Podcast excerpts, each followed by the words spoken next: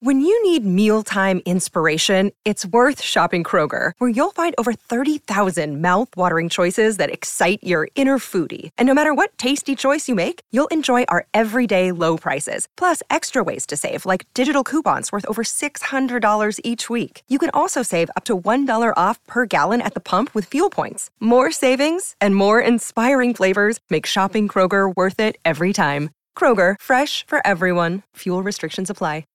Hey everyone, it's Sid Evans, editor in chief of Southern Living and host of Biscuits and Jam. We'll be back with the country duo Maddie and Tay on September 27th. But in the meantime, I want to reshare one of my favorite episodes from our summer tour series featuring guitar legend Derek Trucks. Hope you enjoy it, and we'll see you again soon.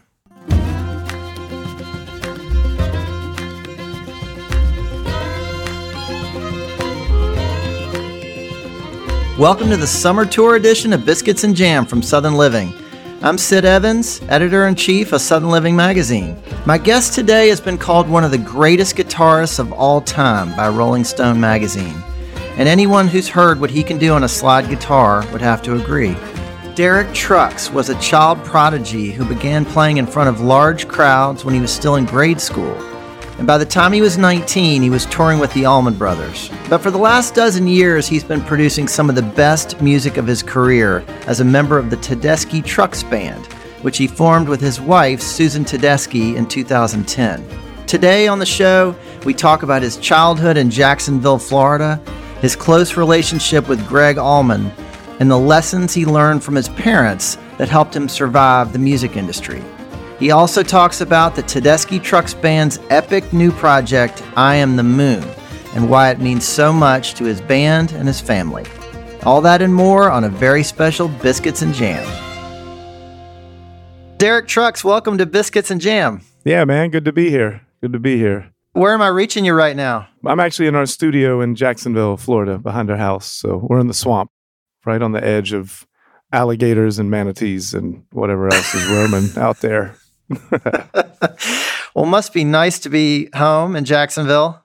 It is. Once the world started opening up, we've been running hard. We were good 20 months without a gig. So when they cracked the window, we we hopped on the bus and we've been plowing. But it's good to have a little break because the summer tour is going to be pretty intense. So yeah, this is deep breath time. well, so this is your hometown. I mean, you grew up in Jacksonville, right? Yep born and raised, born in St. Augustine, but it's the area, so right up the road. Right. Well, so I'm wondering if you can take me back to maybe a time before you played the guitar when you were just a kid. Tell me a little bit about the house and the neighborhood where you grew up. You know, I grew up in a lower middle class house here in in Jacksonville, and my dad he was a roofer at the time, and my mom was working up at the elementary school, and it was very week to week, month to month. Lights were cut off once or twice, but it, it, we always had a good time. It's always good music around, and the energy was good. So, well, so Derek, who was the cook in your family growing up? It was my mom. My dad was usually pretty spent by the time he got home, but you know, we we were one of those families that it was you know, Monday night was spaghetti night, Tuesday night was some hamburger helper, there was the steak over rice night. We, we weren't so down with that. It was the cream of mushroom part that we didn't like. but she's still a good cook, and there's some food from your childhood that it's still better than anything you've ever had. Just simple food.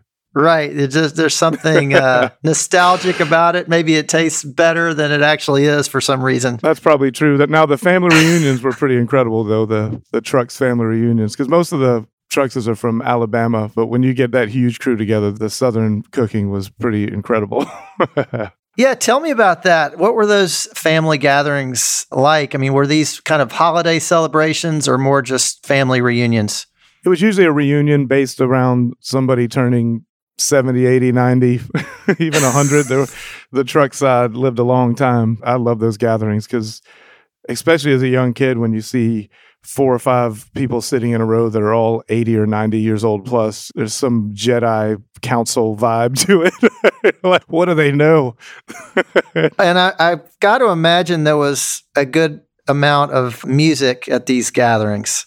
You know, it's funny. The musical side of the family was maybe a little bit more of the black sheep side of the family. I mean, my uncle being in the Allman Brothers, and there were a few other musicians in the family. As time went on, that became more of the conversation. But in the early years, it was almost like, uh, yeah, I don't know what they're up to. Definitely up to no good. Yeah, and they they weren't wrong. well, I want to ask you about your uncle Butch Trucks, who was a drummer and he was one of the founding members of the Allman Brothers. Did you have a close relationship with him? Yeah, I mean, we were on the road for 15 years together in the Allman Brothers, and then I played in a few bands with him leading into that for longer. So, yeah, we had a, a long, close, sometimes intense relationship, but I learned a lot from Uncle Butch. He was an incredible force, incredible musician, and uh, in a lot of ways, I think his his reverence for that music and his intensity and just the way he felt about Duane Allman in those early days. That's I think that's what carried a lot of the integrity of of that sound and that band. No one could play like him. I mean, you obviously mm-hmm. had to mm-hmm. have Gregg's voice over there to make it legit, but Butch's sound was the piece of that puzzle and equation. Did your parents support your interest in guitar kind of from the beginning, or did you have to kind of get them on board? I mean, they they were supportive. It was a little bit reluctant because of what they had seen and been around. I mean, they were. My dad was at the Fillmore. He saw Hendrix. He knew what that lifestyle could and did to people. And so when I was nine years old and wanting to play that music and sitting in with local bands in Jacksonville, my parents knew who these people were. like they, there was no mystery from their end. There was from mine, but they supported it. I mean, I think they realized that if you're an athlete and you have talent at a young age, there's an obvious track do what you want to do. And if you play music, going to music school for the things that I was doing wasn't necessarily the call. I mean, it was the way you learn that music is by being around the veterans and the greats. And my dad was on the road with me until I was 17. So he was there to kind of shield. He didn't shield everything. He wanted to make sure I knew where the bodies were buried or I knew what was what, but enough where I was able to get through it relatively unscathed. It's a wild scene. It's a wild world. And it's, I think it's quite a bit different now that these were still the days before one company owned every venue in the the country and I think it's tougher for musicians now to really glimpse at the source and maybe what it was really about back in the day. I feel lucky that I got to see a lot of these guys and these play with these grizzled veterans in my formative years. Yeah. Well, you've had a pretty stable career as a musician, which is not exactly common among rock stars. And uh, what are some of the things that your parents taught you that have kind of helped you survive in this crazy business?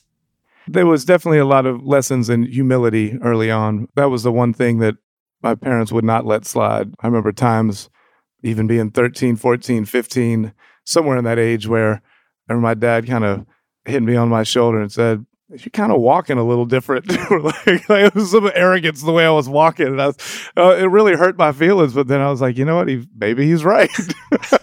so they were always there to keep me in check, and you always have to recheck in. You know, you're never fully out of the clear with anything, right?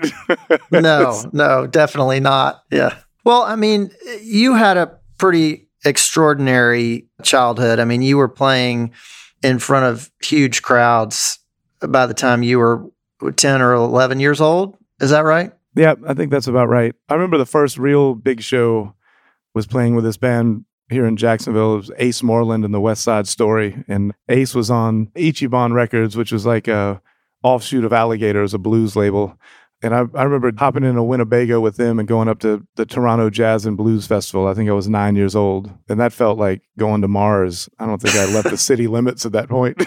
well, there must have been a moment where you were on that stage and you kind of realized the power of that guitar and the effect that it was having on an audience. I mean, what was that like for you as a kid? I'm not sure how aware of all that I was in the early early days. I knew how it affected my parents because when when music really hit them, they would get chills, there would be tears. Like that was always a thing you were striving for. It wasn't necessarily crowd response. It was like getting to that point. Because when my dad would talk about seeing the Allman Brothers in the early days, or even BB or whatever, those are the things he talked about, like just those moments, those little musical epiphanies that you have.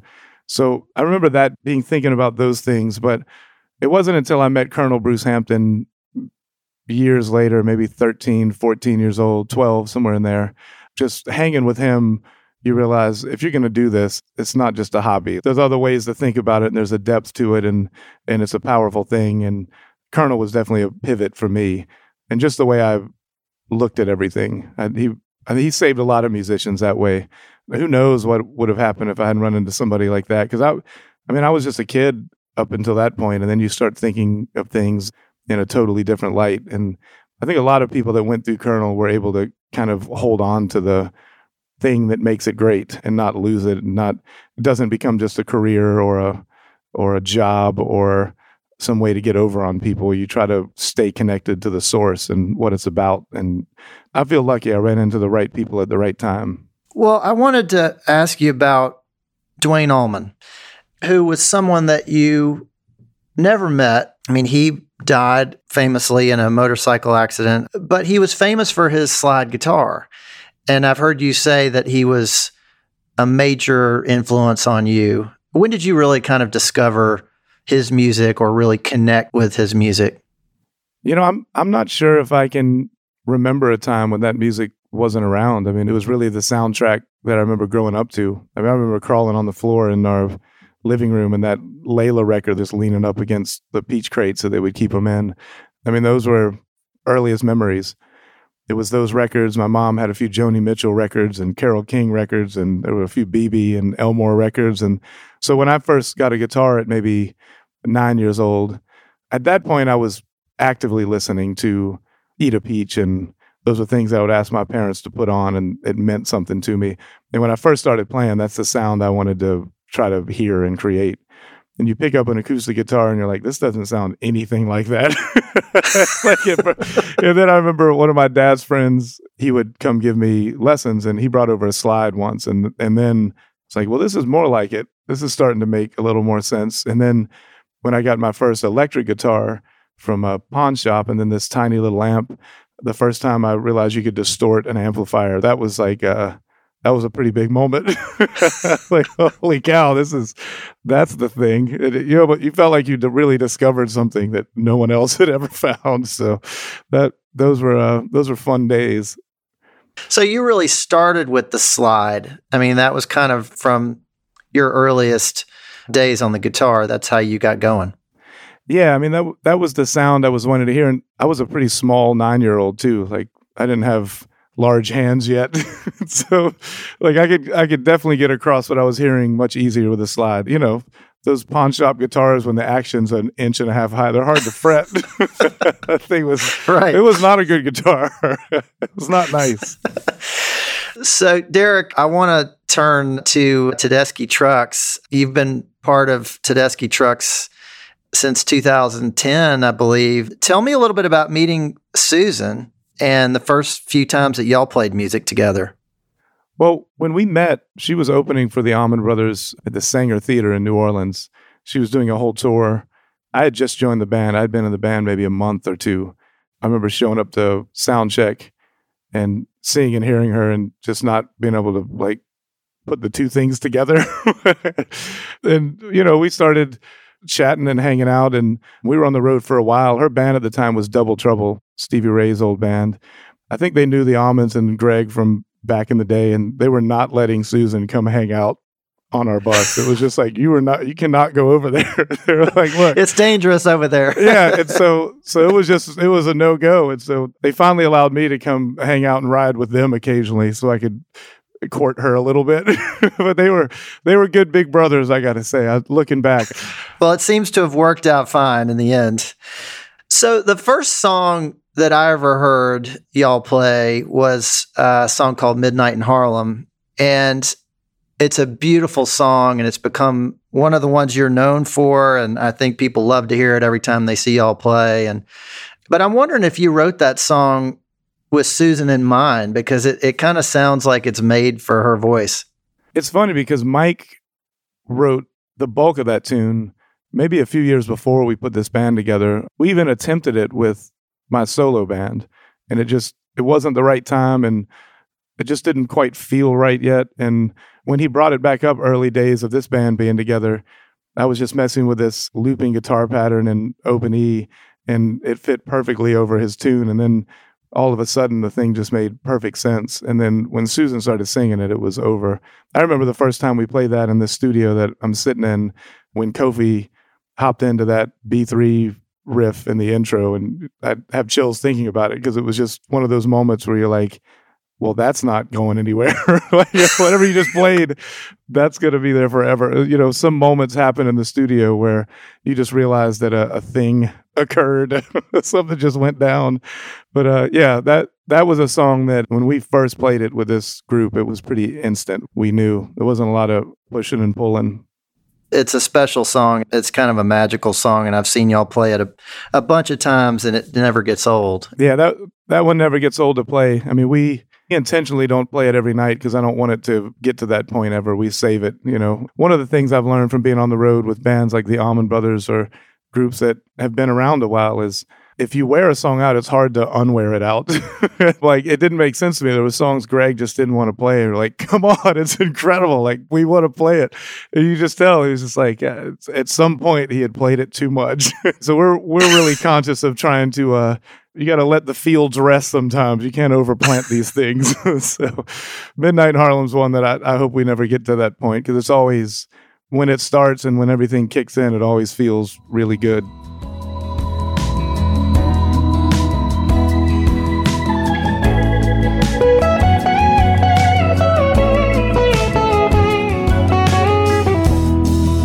Came to the city.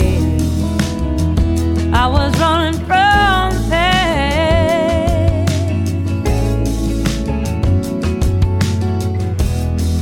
My heart was bleeding, and it hurt my bones.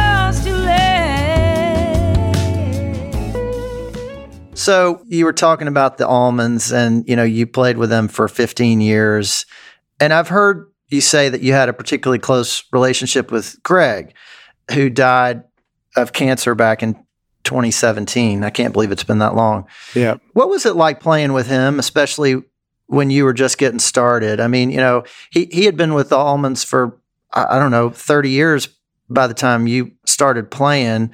Was he encouraging when you came along, or, or was he kind of tough to get to know? I mean, he was certainly tough to get to know, but he was encouraging too. I mean, I played in his solo band for a little bit when I was early teens, 14 or 15. So he was always really sweet. I remember the first time, I think the first time I met him was down in South Florida. They had just gotten back together. The band reunited in 1989, and they were making, I think it was Seven Turns was the record they made down in South Florida with Tom Dowd and all those guys. And the band I was playing with, it was Ace Moreland again a great blues singer, guitar player. But we were playing this club on South Beach in Miami called Tropics International, and the the stage was up and behind the bar, like the bar surrounded the stage. It was just a total. Uh, children probably should not have been there either. there was a pool in the back. It was just mayhem. But they took a break from their session or had the night off, and my uncle came down to sit in. Warren Haynes and Allen Woody and Gregg, I think, were the four that showed up to play. And I mean, for me, it was like meeting almost mythical characters. I mean, I, I knew my uncle a little bit, but I didn't see him a ton at that point. He would come into town for Christmas occasionally or something. But even then, it was like, oh, this is the guy from that band, you know. But meeting Gregg that first time was really incredible. And uh, Red Dog, one of uh, the legendary roadies of rock and roll lore, he was there, and he gave me one of Duane Allman's Coricidin bottles. And I like that night is pretty heavily seared into my head. Gregg and Red Dog gave it to me by that weird pool behind the club. it's just a one of those wild moments in your life. And then I remember being at my grandparents' house and they had a picture of that moment, that sit in with me and Butch and Gregg and Allen and Warren. And they had uh, a piece of paper covering up the liquor bottles under my feet because like that was their their friends didn't want to see that. That was not okay. But I, I always remember loving seeing that the blue strip of paper taped onto the picture frame. But Gregg was incredible you know? And I actually remember the moment I remember when we found out he passed away we were we're starting our tour this year at Daily's Place here in Jacksonville, and we we played the first ever show there. And as we were pulling the bus into the parking lot, I got a call from uh, Bert Holman, the Allman Brothers manager, and I knew immediately what it was. Just it was, you could feel it coming. And you know, we heard that Gregg passed away as we were walking into that venue, and you know, in Jacksonville, their hometown, and it was a big deal that venue opening up. And I remember walking in, and and I was like, yeah, I. I'm going to need a few minutes. like I, I can't do this right this second. Just need five. I had to go sit in the dressing room and I, I, remember listening to Ain't Wasting Time No More because his vocal track is just incredible. Just had a moment, just kind of got it out for a second. I was like, all right, now we can we can face the day. but yeah, he was he was something, man. He was he was really something. The other thing I really remember, this is more about what he meant to people than it is about him or knowing him. This was when we were at his funeral in Macon we were sitting in the room and I was there with my parents and Otis Redding's widow and daughter there and Jimmy Carter's there and Cher is there and you just feel this this convergence of old Georgia and old, you know, the music, all of this stuff. And I'm sitting with my parents and they were like, "Yeah, this is where we were here for Duane's funeral. This is the same spot." And but we hopped in the car in the funeral procession heading to Rose Hill Cemetery where Duane and, and Berry are buried. And there were people lining the road for that whole mile and a half. There must have been 10, 15,000 people, people with tents, music playing. It was a really incredible moment. And it felt, it just felt like this moment being from the South that there was, it was like, you know what, this is something we're proud of. And this is the end of an era. You know, even though a few of the members are still left, when Gregg went, it really felt like, was, I don't know, it felt like I was reading a, a Faulkner book or something. Like it felt important and it felt it felt tragic and but beautiful and it was really a wild time. But yeah that was a wild day and it it it hit me because i knew what that music meant to me and i saw what it meant to people. But uh the way people came out to to watch the car drive by was you know you see that was like muhammad ali or presidents or you don't you don't see that from musicians a lot. It's uh, it's it's more than just i like this song at that point. There's something more going on. Mm. It was a celebration of it his was. life. It really was. Yeah. And an appreciation of of what those guys did. And I mean, they came from nothing, man. You read the the story of their beginning and how strong their mom was. Mama A, we knew her really well, and she was incredible right to the end. I mean, she was driving around in her red Cadillac when she was 94 years old. She was a tough one, living in that same house that those two hell on wheels children grew up in. she was something else a true Southern lady. That's for sure. I'll be back with more from guitar legend Derek Trucks after the break.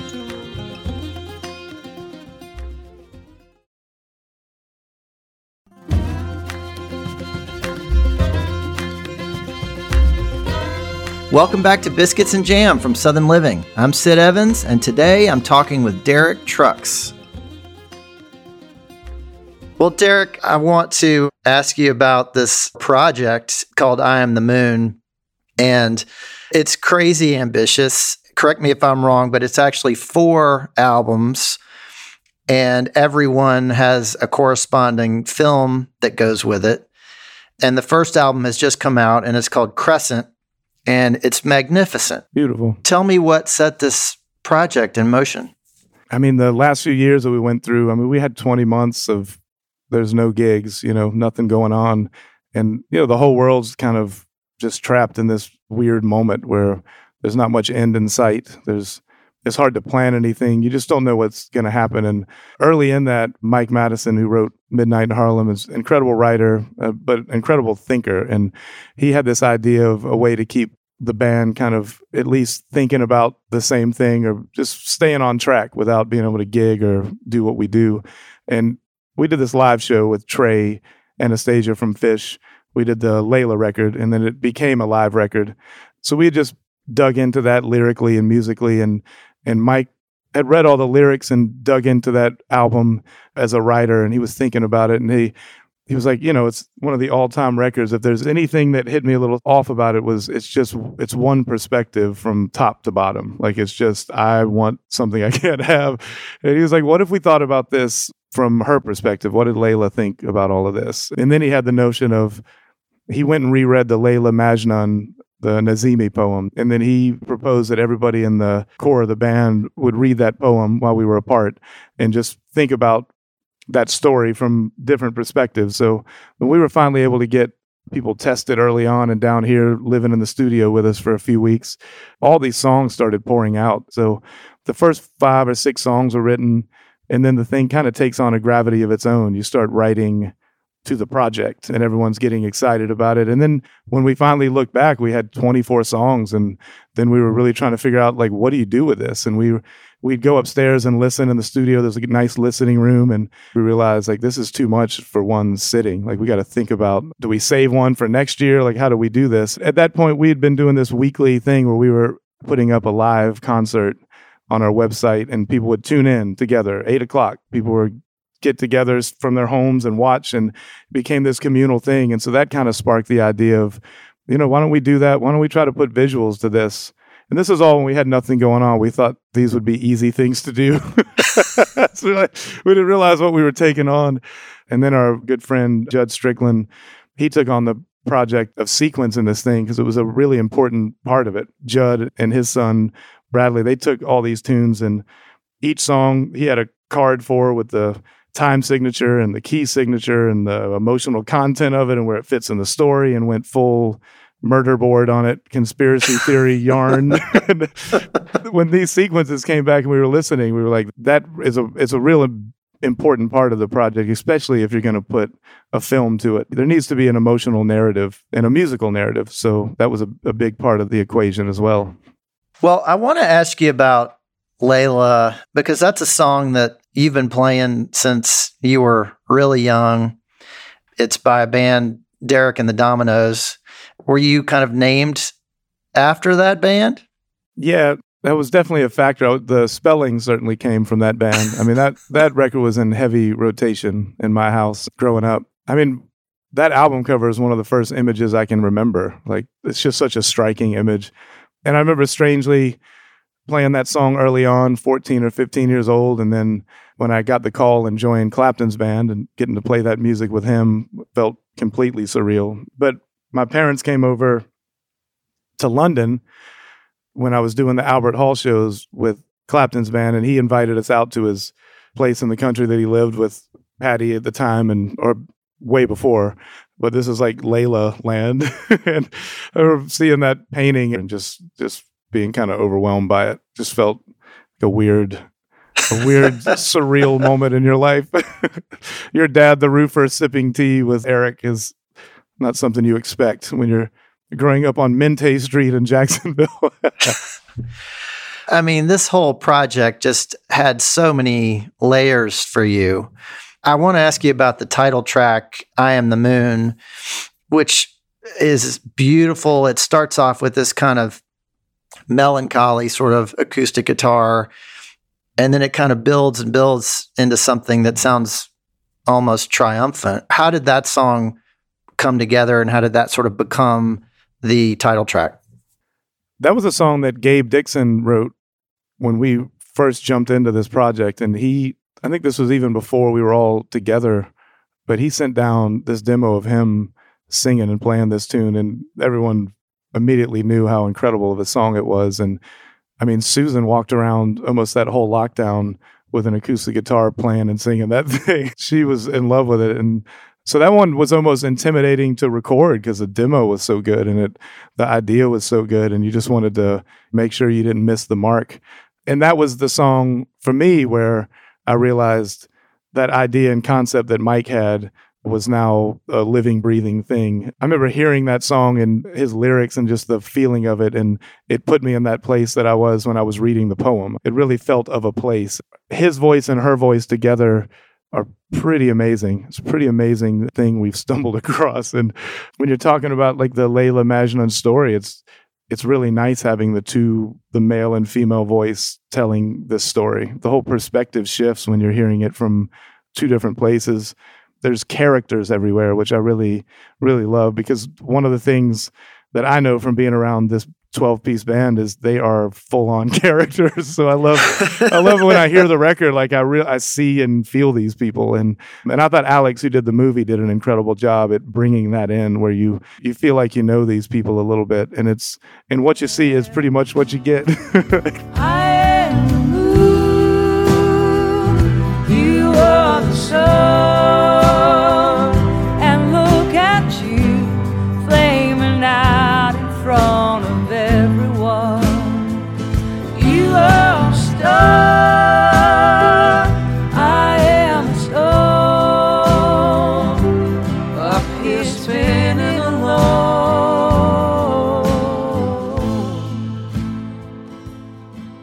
I want to ask you about one more that's called Fall In, and it's totally different, and it's kind of a feel good song. And it sounds like y'all are having a really good time when you recorded it, but it's also a very different sound for Tedeschi Trucks. Did this one feel like a shift in direction for you guys? Maybe so. I, I think this whole project felt like a bit of a shift because we weren't gigging and you didn't know if there was going to be a gig in a year or two years or never. like it was a different mentality. So we didn't feel like when we were writing songs and recording songs that we had to think about how is this going to sound live. Like we, there was no sense of that really. We're all living together in the studio and you know the sounds get a little bit experimental and you start leaning into that and then you start thinking about the lyric of the tune and it's an uplifting feeling song but the lyrics maybe a little bit dark you know? It's like Right. it's willing to follow somebody anywhere even if it's straight to hell. And it's and you you could feel the horn section just like all right let's fall in. And you just you you see this scene and and I think the sounds make you play that way. The feeling makes you play that way. It was funny when we recorded that tune specifically we would start the tune and it took a while to get into that groove. Like it we did about two or three takes and by the end of the take once we got into that vamp at the end it was just simmering. It just you're like all right that's it. We got it. And then we start the song and it would take a minute to get back into it. So i had this idea. I was like all right we're going to play the song. When we get to the end and it's simmering we're just going to we're not stopping. We're just going to start again so we recorded the song three times in a row where we never stopped because the song ends where it begins. It's the same groove. And so there's one take that we have that is three versions pinned together and they felt really good, but the one in the middle was the one. It was just it it never left that feeling. It's fun when you're in the studio experimenting with things like that. Of if it finally feels good, maybe that's where we should start. we don't like we, we don't have to build into this thing. You know, you've talked a good bit about Mike Mattison, who's a longtime partner of yours, and he's got this very soulful, bluesy voice. And it seems like your guitar is emulating that sometimes. And and you also do it with Susan.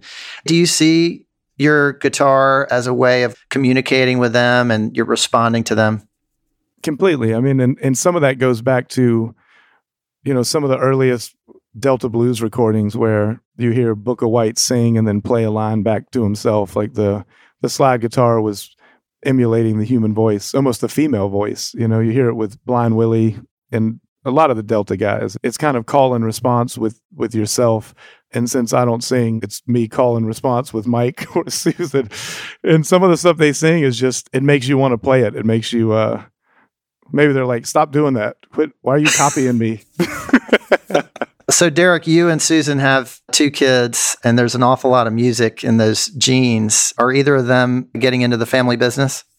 I don't think so. I mean, they have incredible taste in music, and they're they're music lovers, and but they they took different paths so far. It's funny. I think today is our third day as empty nesters. The very day we got home after moving our daughter, and the the first crescent came out. It was a weird mix of emotions that day. Well, that whole project must feel a little bit like giving birth in a way. Y'all been working on it for so long, and it just came out a few days ago. I think I saw you say on Instagram that y'all had a big gathering and you had your parents over to listen to it and watch it with you. What Yeah. was their response? Man, it was really, really fun watching because we, I mean, we've obviously seen it every step of the way, but until you sit down and watch it finished with people that haven't seen it, you're really unsure of how it's going to land. And I remember Susan being pretty incredibly nervous right before it started. Like we were about to go on stage. You're like, it's already done. There's nothing we can do now. But it felt really good. And then the next morning, I got a call from my dad, and he was really excited about. I was great last. Really loved the instrumental. I've been thinking about that all morning. I was like, all right, this is good. Uh, I feel better about the day already. Because uh, Chris Trucks is, he's amazing. If he doesn't like something, he will not blow smoke. so it was, it was nice. I, I appreciated that. I felt better about it. You got over that hurdle. yeah, it's a big one. Well, Derek, I just have one more question for you. You grew up in the South. You've played just about everywhere there is to play in the South. What does it mean to you to be a Southerner? Man, I feel lucky. I just feel like there's something in the water. There's something that happens down here that's just different than anywhere else. It sounds and feels different. It smells different. The food, the culture, just the leading with politeness, I appreciate. like, I mean, I, I know it's not always 100% pure and true everywhere you go, but it sure is a nice start, you know? I mean, we travel all over the world and there's places you go where you get that familiar sense. You're like, I like it here. It feels like the South. just, I don't know how you put your finger on it, man. I mean, I appreciate the feeling when I'm here, and I, I certainly appreciate the sounds and the things that we were given right out of the gate. You know, I think a, a lot of what comes in my playing and what I do is just the thing that was here. You know, it's just tapping into the thing was here. And I remember even being on tour with with Clapton or a lot of other artists, there's almost this mythical thing that they have about artists from the South because that's what they were all after for a very long time. I mean, that's where the blues came from. That's where a lot of the soul came from. And when you hear Otis Redding or Gregg Allman sing, you you know where they were from, and you know where they weren't from. So those are the things that I cherish. I mean, I feel like I remember doing these tours in Europe, and this was during, I think it was Bush two, and there was there was a big anti-U.S. sentiment. A lot of the places you're playing these festivals, and I remember doing interviews and being asked about it. I was like, you know who my ambassador is? It's BB King. That's my ambassador. I was like, this is a blues festival, by the way, that we're playing. you know where that came from, right? so, those are things that I feel like you can always hold on to. There's a beauty to that stuff that is just. I think pretty bulletproof, man. That's timeless stuff and a, a real gift to the to the planet. Well, I hope y'all can enjoy a little time at home before you get out on the road. But we're very excited about your new music and hope I get to see you guys soon. Yeah, man, we'll be out there and I appreciate you, man. We look forward to connecting sometime. Well, Derek Trucks, thank you so much for being on Biscuits and Jam. All right, man. Be well. Thanks for listening to my conversation with Derek Trucks. Make sure to check out the Tedeschi Trucks Band's latest project, I Am the Moon and visit TedeschiTrucksBand.com for tour dates, social media, and more. Southern Living is based in Birmingham, Alabama. Be sure to follow Biscuits and Jam on Apple Podcasts, Spotify, or wherever you listen. And we'd love your feedback. If you could rate this podcast and leave us a review, we'd really appreciate it. You can also find us online at southernliving.com slash biscuits and jam. And make sure to come back for my conversation with Alton Brown.